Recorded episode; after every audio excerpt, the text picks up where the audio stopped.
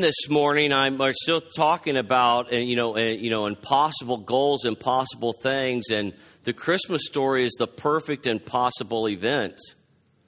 Now, I don't know if you've ever heard a really uh, a, a, a good comedian, when they start talking about the Christmas story, they really tear it up, don't they? Because of the virgin birth, because of uh, you know the, the the children being killed later on by Herod and stuff like that, and and sometimes we get a little bit tense. Or a little bit offended when a comedian or an atheist or somebody who doesn't believe wants to, to make fun of it. Even if they're not mocking the story, they're pointing out all the impossibilities of the story. And we as Christians need to be really okay with the impossibility of the story. That's where faith comes in.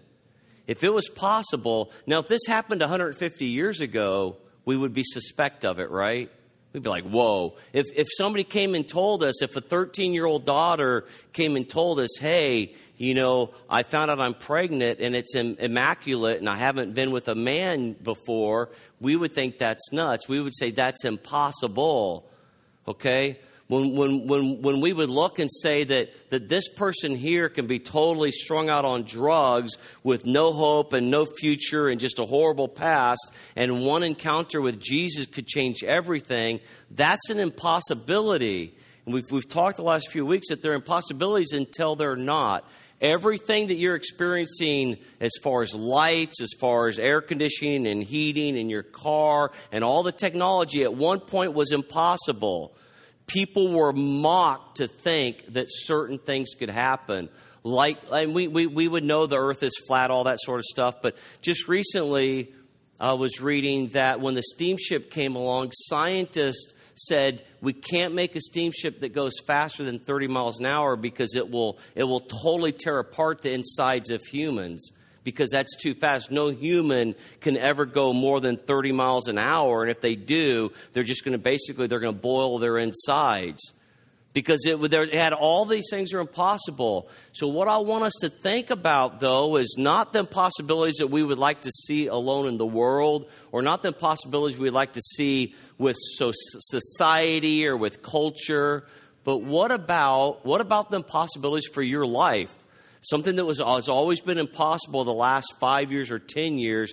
What would you dream of to be possible in twenty twenty and the and the new year and the new decade? What would that be? I mean, I want you to think about that. We're going to go into some more practical things as we come into January, but there are spiritual things that every once in a while rise up in you that you wish you could see, and you th- you hear that's impossible. And that's impossible is a good place to start when it is impossible, when you've never experienced it. But it, it doesn't end there. It's not the end part. When somebody says that's impossible, that doesn't shouldn't stop you. Because that's all they can say is they can say that's impossible, but they can't stop you from pursuing the impossible. Maybe having a home of peace is an impossibility. You've never had one. Maybe having a, a full week or a full month of rest where you just feel rested, you just feel there's a purity and a comfort and a just something's gone over you that for thirty days you just feel like like your mind is clear and sharp. Maybe you've never had that long term. Maybe that's your impossible year. Maybe you've ne- maybe you've never like broken through into ministry, into doing something in your life that you'd like to see happen. Maybe your marriage has never been at a point and and it key, it just seems impossible for it to happen in a certain way. Those are all impossibilities that we can declare as possible, that we declare, that you and I get to declare. If we get to declare that somebody's forgiven, we get to declare that we can pursue impossible things and see them become possible, right?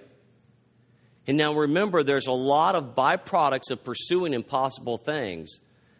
If you've ever pursued, let's say you're, you've prayed for years for somebody to get saved or to live for the Lord, right?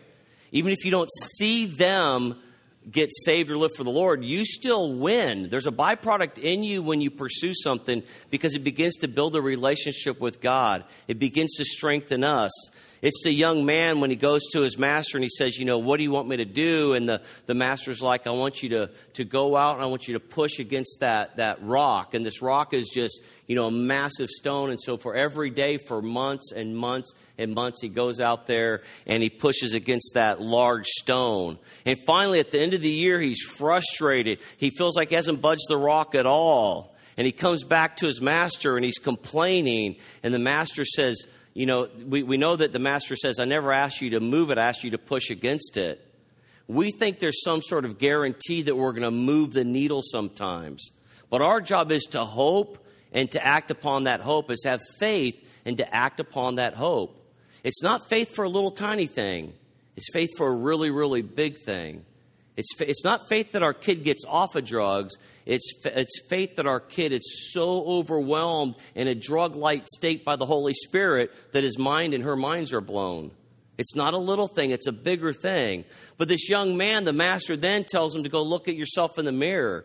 And the young man barely recognizes himself because he's tan, he's lost weight, he gained muscle, he's chiseled, he looks completely different. When we pursue the things we've talked about the last few weeks, the impossible things of casting out demons, bringing the peace that passes understanding into any and every conversation we, we go into, walking in anointing, praying for healing and seeing people get healed.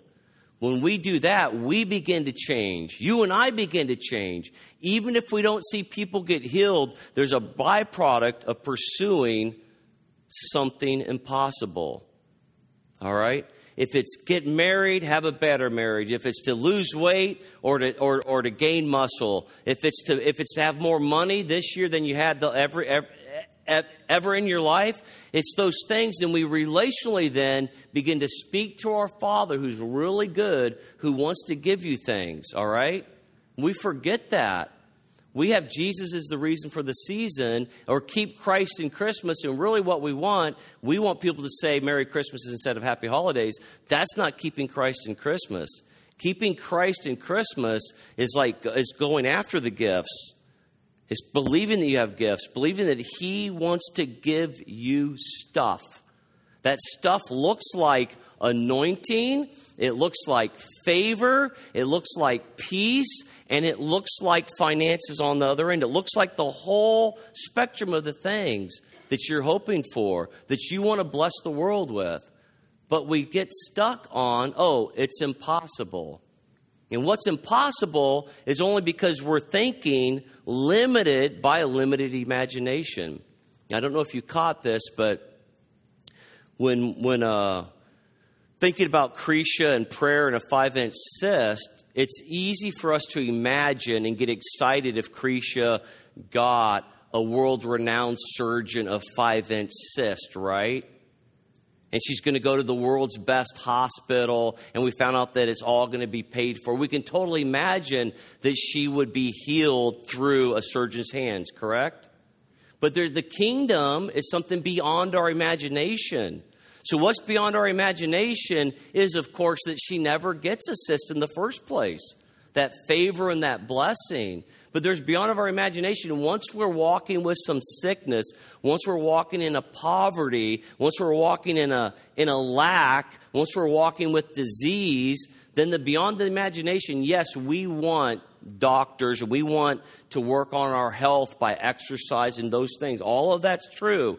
But there's a beyond our imagination that our part in the kingdom is to lay hands on and to believe. To believe what? Believe beyond what we've ever known before.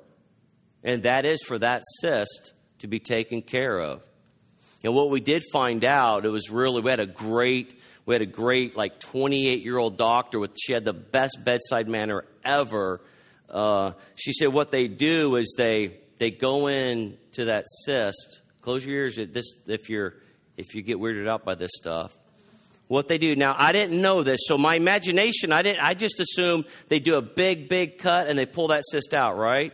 They go in with a little tiny cut and they basically wrap that cyst. They wrap it and they tie it into like a bag, and then they crunch that whole thing up. And that bag, they can they can pull that bag out of, out of a little tiny slit. They just pull that bag out as it's as it's all all because it's got some bones and some teeth and some stuff in that bag. because it's it's a it's a weird system. I forget the name of it. Now now I can imagine that's how it's done, right? Because I've been told. But before I couldn't imagine. I had one one thing I was imagining. Now a doc or surgeon told me how something's going to be done, and we're like, huh? I can imagine that being done and that that clearing up the cyst. But then there's a beyond that we can imagine that the Scripture tells us about, that there's miraculous healing available for us, okay? And that's what we ask for. That's what we talk to God about. We talk to God about that, whether whether it's at the level of the person's not saved, we want we want miraculous intervention there. If the person is, is saved but acting foolishly and not walking in good principled wisdom, we ask for wisdom, right? We can ask for supernatural wisdom. We can say, God, obviously I've never been good at relationships. I've been really crummy at it. Help me with them.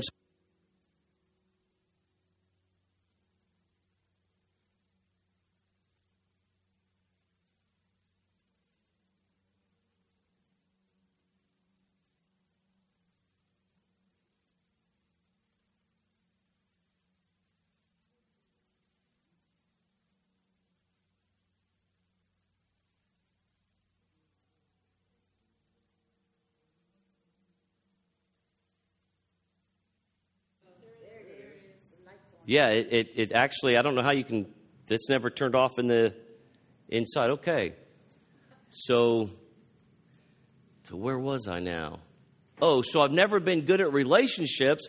We can, like, like, and what we do is then we project how twenty twenty is going to be based on our poverty of relationships or our poverty of finances. We base our, even our dreaming about In, uh, about this coming year, this t- coming decade. So what we basically get, we get what we got last year and maybe two percent more. God's not a God who just wants to give you two percent more.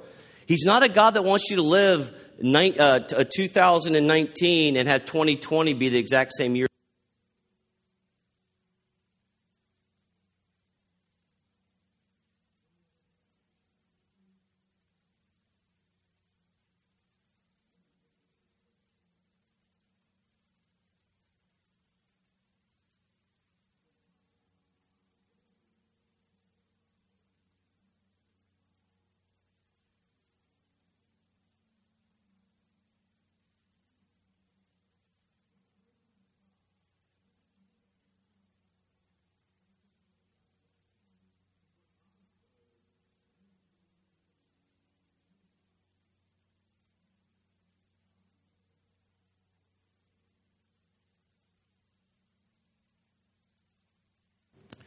All right, now, if that doesn't work, then there's something wrong with this.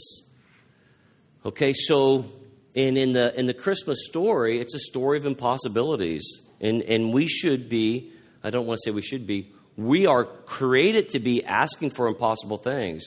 We're created like, like a four-year-old kid that every year says, I want a pony.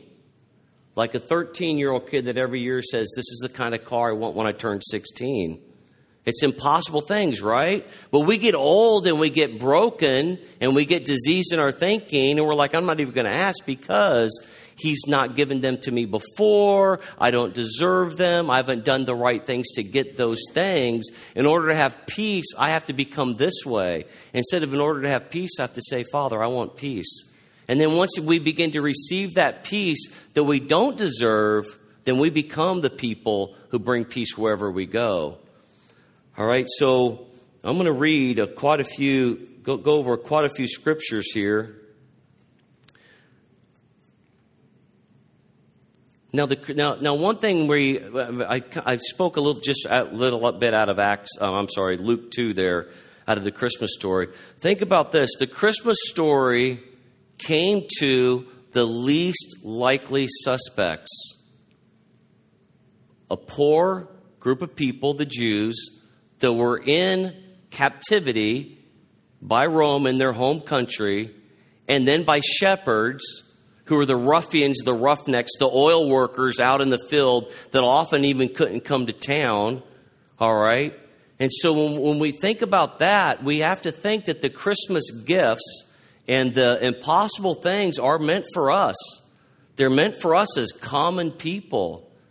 There doesn't have to be anything special about how we are to ask for special gifts, for big things, for the rest of our life, for coming into the rest of our life.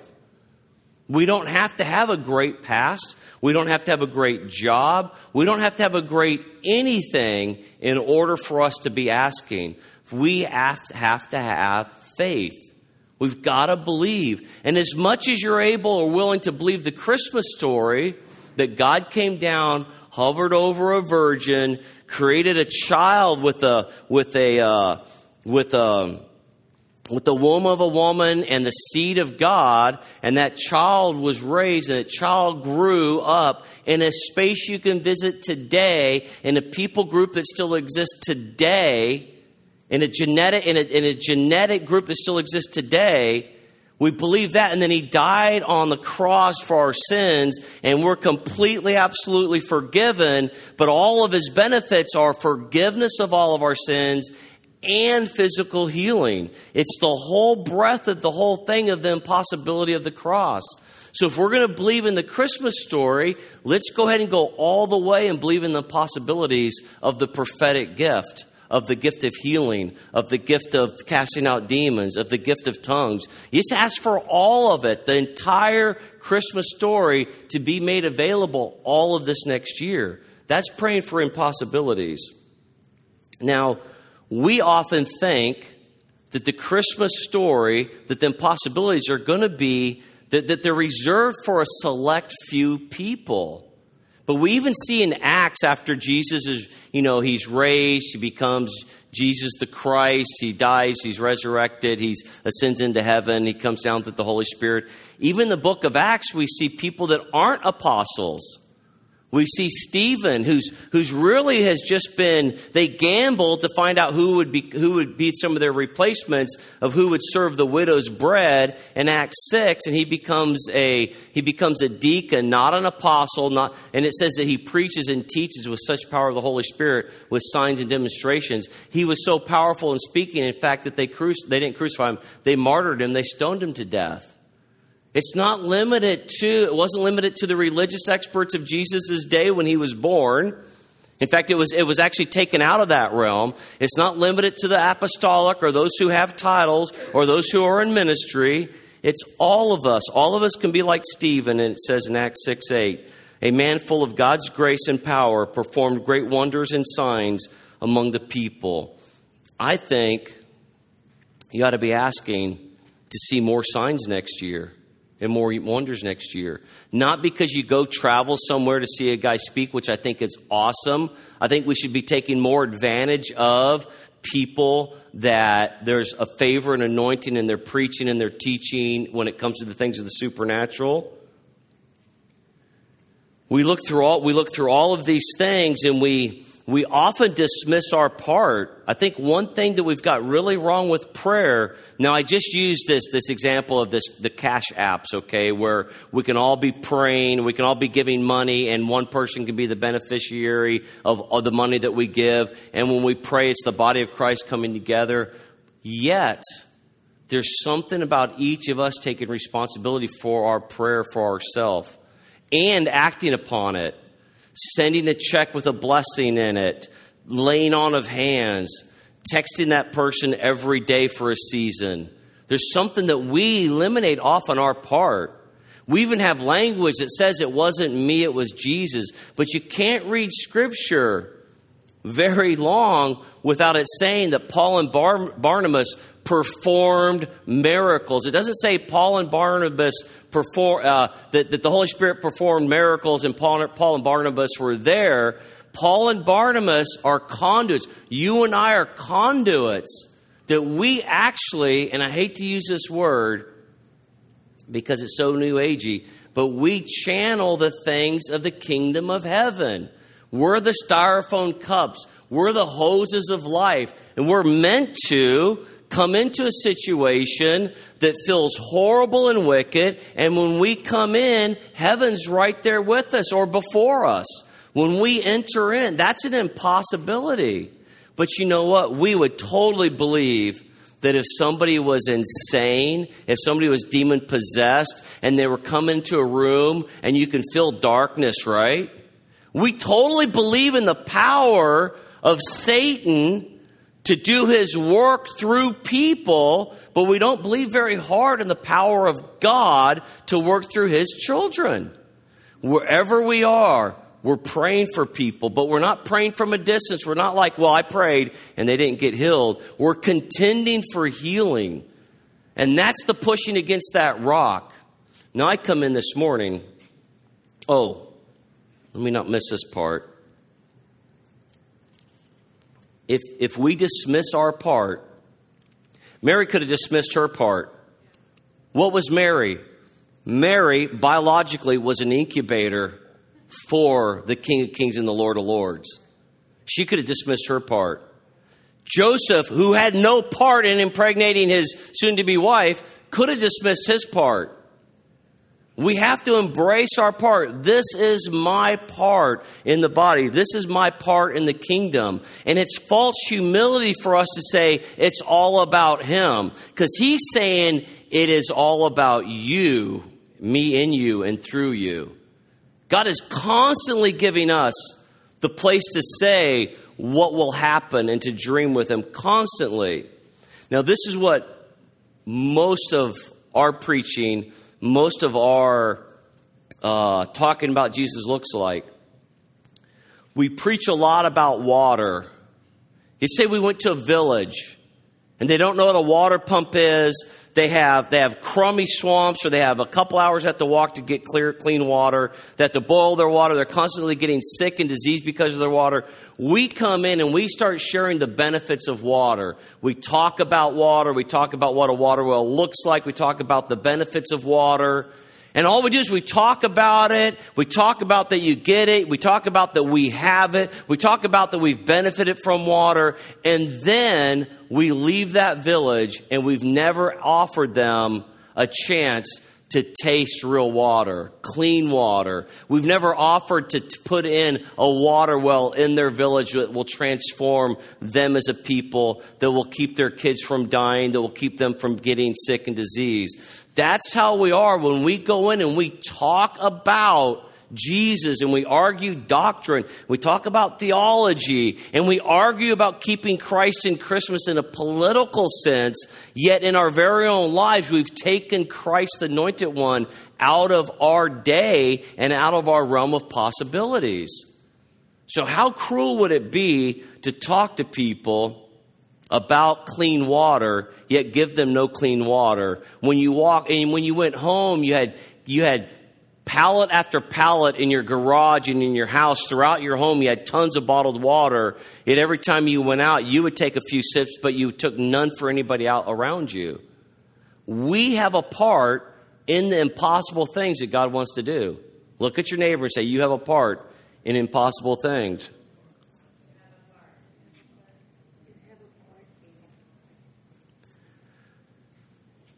You guys, we all are bringers of the water of the kingdom of heaven.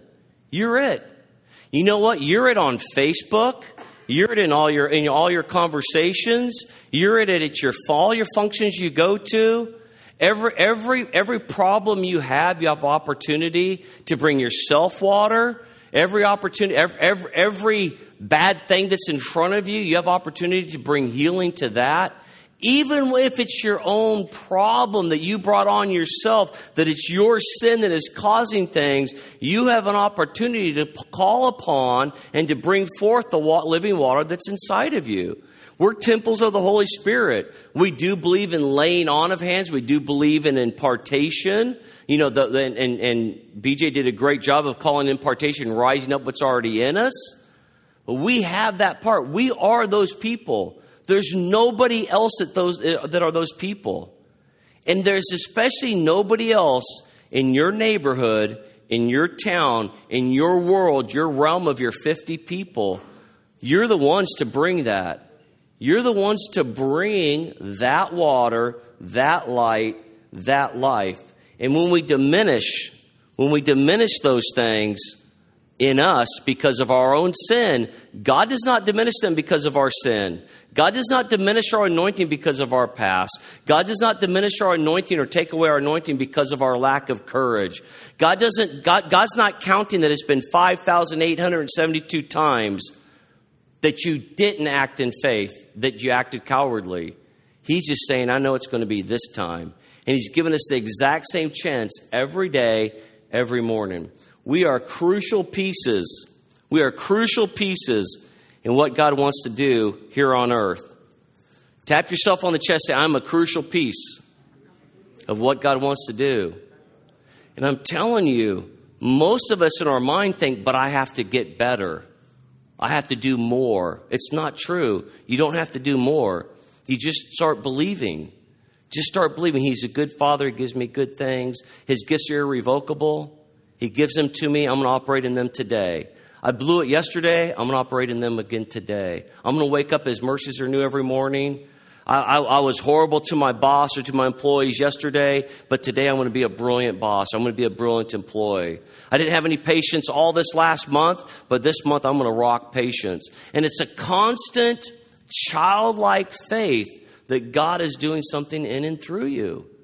I've got, I mean, we really have to see that. It is a childlike faith. What, what does a child do?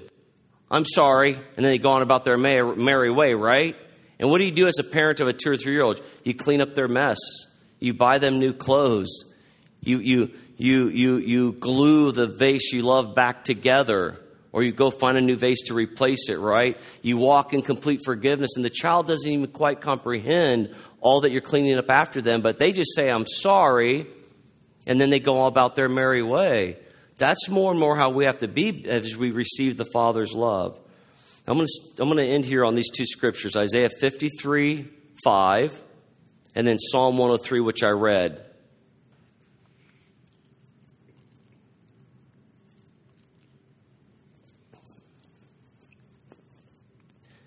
Now, first, I'm pretty proud of you uh, for the last few months. Every time we say, let's pray for somebody, you guys get up and go lay hands on people. That's a really foolish act. In the very best of ways, right? Because the foolish things of man, the fool, the, the, the, the, the things of God appear to be foolish. They confound the wise of the world. We're called to do simple, foolish things like what? Like reach out and pray for someone that they will be healed. Do we pray ten times? Do we pray a hundred times? Do we pray a thousand times? How many times do we pray for a demon to be left gone from somebody? How long do we pray for us to rise out of our poverty of relationship, or our poverty that we're low wage earners and we're supposed to be higher wage earners? How long do we pray for a spouse? How long do we pray for our kids to be serving the Lord? How many times do we pray? Do we pray once or a thousand times?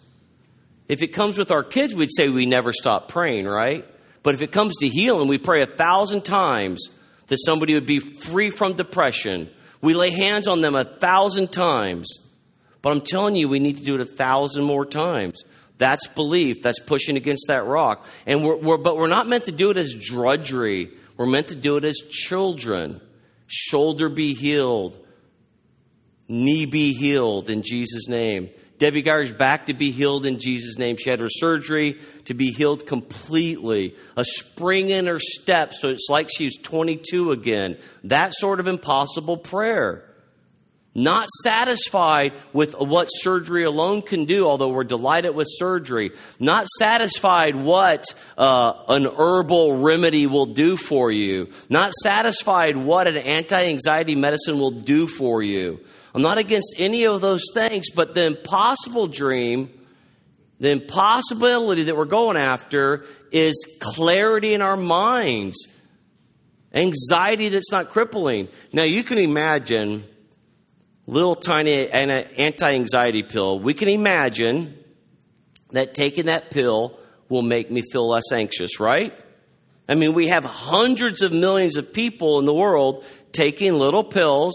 They're taking a pill, believing that their anxiety will go away. I don't think there's anything wrong with that. There's chemicals, there's biology. At the same time, this is the deal. We are believers. We don't believe, we, I mean, we believe in doc, we believe in all that, but, but our belief is in the unseen. There's an unseen thing that you can do. There's an unseen thing that you tap into that will have zero side, negative side effects, and your anxiety will be gone. It, it, it, it won't, it, I'm telling you, so we need to, we need to be focusing on those things, talking less about I'm anti, an, I'm anti, anti-anxiety pills and more about I'm for him. You know, I'm, I'm totally, I hate chemo because what it does, but I love chemo because what it does, right? But the thing is, it's not an argument for or against chemo. It's just talking more and more about him and the impossible things that we say happen when we declare his kingdom come, his will be done. That's what, that's what we want to, that's, that's who we want to be. So Isaiah fifty-three five, but he was pierced by, for our transgression. He was crushed for our iniquities. We know, we know these things. The punishment that brought us peace was upon him, and by his wounds we are healed. We have other language around that, that we're saved or we have eternal life and we have healing. Now, if two men came up here today and one said, I want to be saved, I want eternal life, one hundred percent of the Christians today would go, he can have eternal life, right? That's a guarantee, because that's what Jesus brought. But if we had a man that came up and said, I am tormented by demons, we'd be like, I don't, I don't know. I don't I don't know if that's possible. I don't know if it's God's will. I don't know if we still have that ability to do that. I don't even know if demons are real. So we had the same we had two two different men. One comes up for salvation. We would say, oh, and he and he's been horrible and we know about him. We would be in tears. We'd be so excited that he's going to have an experience with the Lord and Savior that's going to radically change his life, right? I remember the first time I cried when I found out a, a guy, not even a good friend, I was like fourteen, that his mom got saved. I knew what it meant for my mom to be saved and how much she had gone through and what had changed in her life that benefited me, that my older siblings didn't quite get the benefit of as she matured into some things. I cried. I knew something was going to happen, all right? But then if somebody came up and said, man, I've, I've got cancer, we'd be like, oh, man, I don't know. Have you seen a good doctor? Are you eating your fruit and vegetables? Are you eating organic? Are you taking this and don't take that? We would start giving them advice. We wouldn't be so excited about what the Lord could do in his life because we've been snookered into believing that salvation is eternal life, but not freedom from demons. Salvation is eternal life, but not physical healing. And I don't know how it works. I don't know how it comes to where, where we see more physical healing, but I do know it's us if we want it. It's me and you. It's me and you. It's us practicing right here. It's us laying hands on a shoulder and praying, and we see something. We're like, I, th- I, th- I think the Lord is saying this and showing me about this, about your future. It's the simple little things. You know, when, when last time Jim Beckton was here, Herman gave a word to the lady sitting right here, and it was a very uh, pointed word, but made zero sense outside of the context of her. I don't know if you, I, I don't remember exactly what it was, but it didn't make any sense. It wasn't like there was any like details other than there's this shape and this and that, and there's a corner and there's four areas. And, and it was con- almost geometric. But what happens is, is those are gifts that we would never give if we had to make sense of them. They're impossible. It's impossible. Herman had four C's from my mom and dad last time when they were here. Impossible.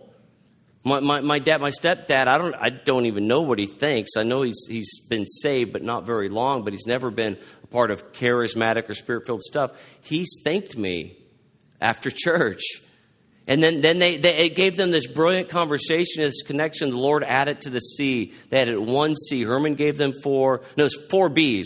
Herman gave them the a fifth B. They were so excited. My mom, Herman asked her to record it. My mom was so excited she forgot to push record to hear the word, but she jotted it all down.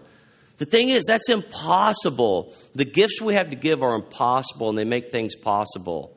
You and I have those gifts. As sure as, and I want you to hear this, as sure as we are saved, as sure as we can live, lead someone to the Lord, we can look at someone and say, you are forgiven. And it's not just you're forgiven so they feel good about themselves. It's you're forgiven, so boom, something's imparted. When Jesus looks at the woman caught in adultery and he says, go and sin no more, I don't think she, I don't think he's given her a direction.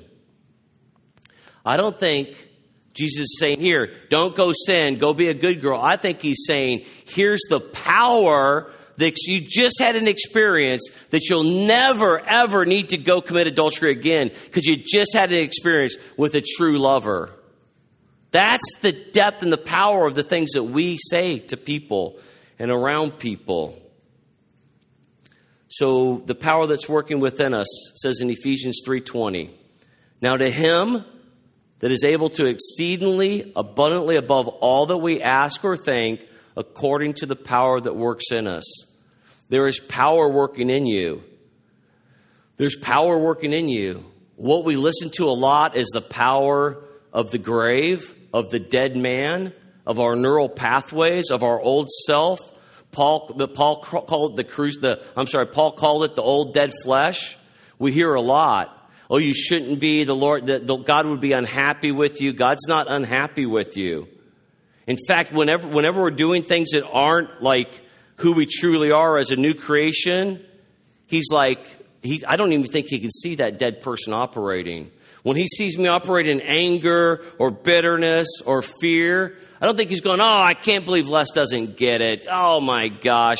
What he's going is, man, all he can see is one of the parts I am getting, because he's looking at me different than you guys would ever see me in my sin, isn't he? He's looking at me completely different than he's looking at you guys are looking at me. If you, if you, if you, if you, not that I do this, but if I was getting mad and punching people and cursing and acting the idiot, you'd be like, whoa. And you would think thoughts about me. I don't think God does that. All he, all he is thinking is I'm a new creation, and he loves it when I walk in my new creationness. Just go ahead and stand, and I'm going to close right there, and I'm going to pray that prayer that we would ask for two thousand twenty, for what is exceedingly abundantly all that we could think or ask. What's beyond your imagination to imagine? What's beyond your imagination to imagine? There used to be where the only boat you had was a was a dugout piece of wood, a canoe or a kayak, a boat. And then they got a little bit larger with rafts. Then they got boats bigger, and they put a coal engine on it. They made a steam engine. They made a paddle wheel. They made things for rivers, and they made them they could go across the ocean. All, all of them impossible until it happened. And then everybody cautioned them, hey, hey, hey, don't get over thirty miles an hour, man. You're going to kill everybody on board. Because it was impossible to even imagine something that could go faster than thirty miles an hour. I barely drive under thirty miles an hour. Every day I get in my car and I don't even get on the freeway. I I, I, I get up at, it's, it's to forty-five as soon as I can every time I leave a light. It's just, I don't know why. It's just the way I drive. And, and But we, we have these things for us. What's beyond what you could ever think about for yourself, for your health, for your finances, for your ministry, for how you are as a person and how you show up? And then get excited about it. Don't think, oh, now I'm going to have to do a lot of work. Oh, I have to get a lot of things right. We'll talk some more about that in the weeks to come in January. So just hold your hand or, or touch somebody next to you.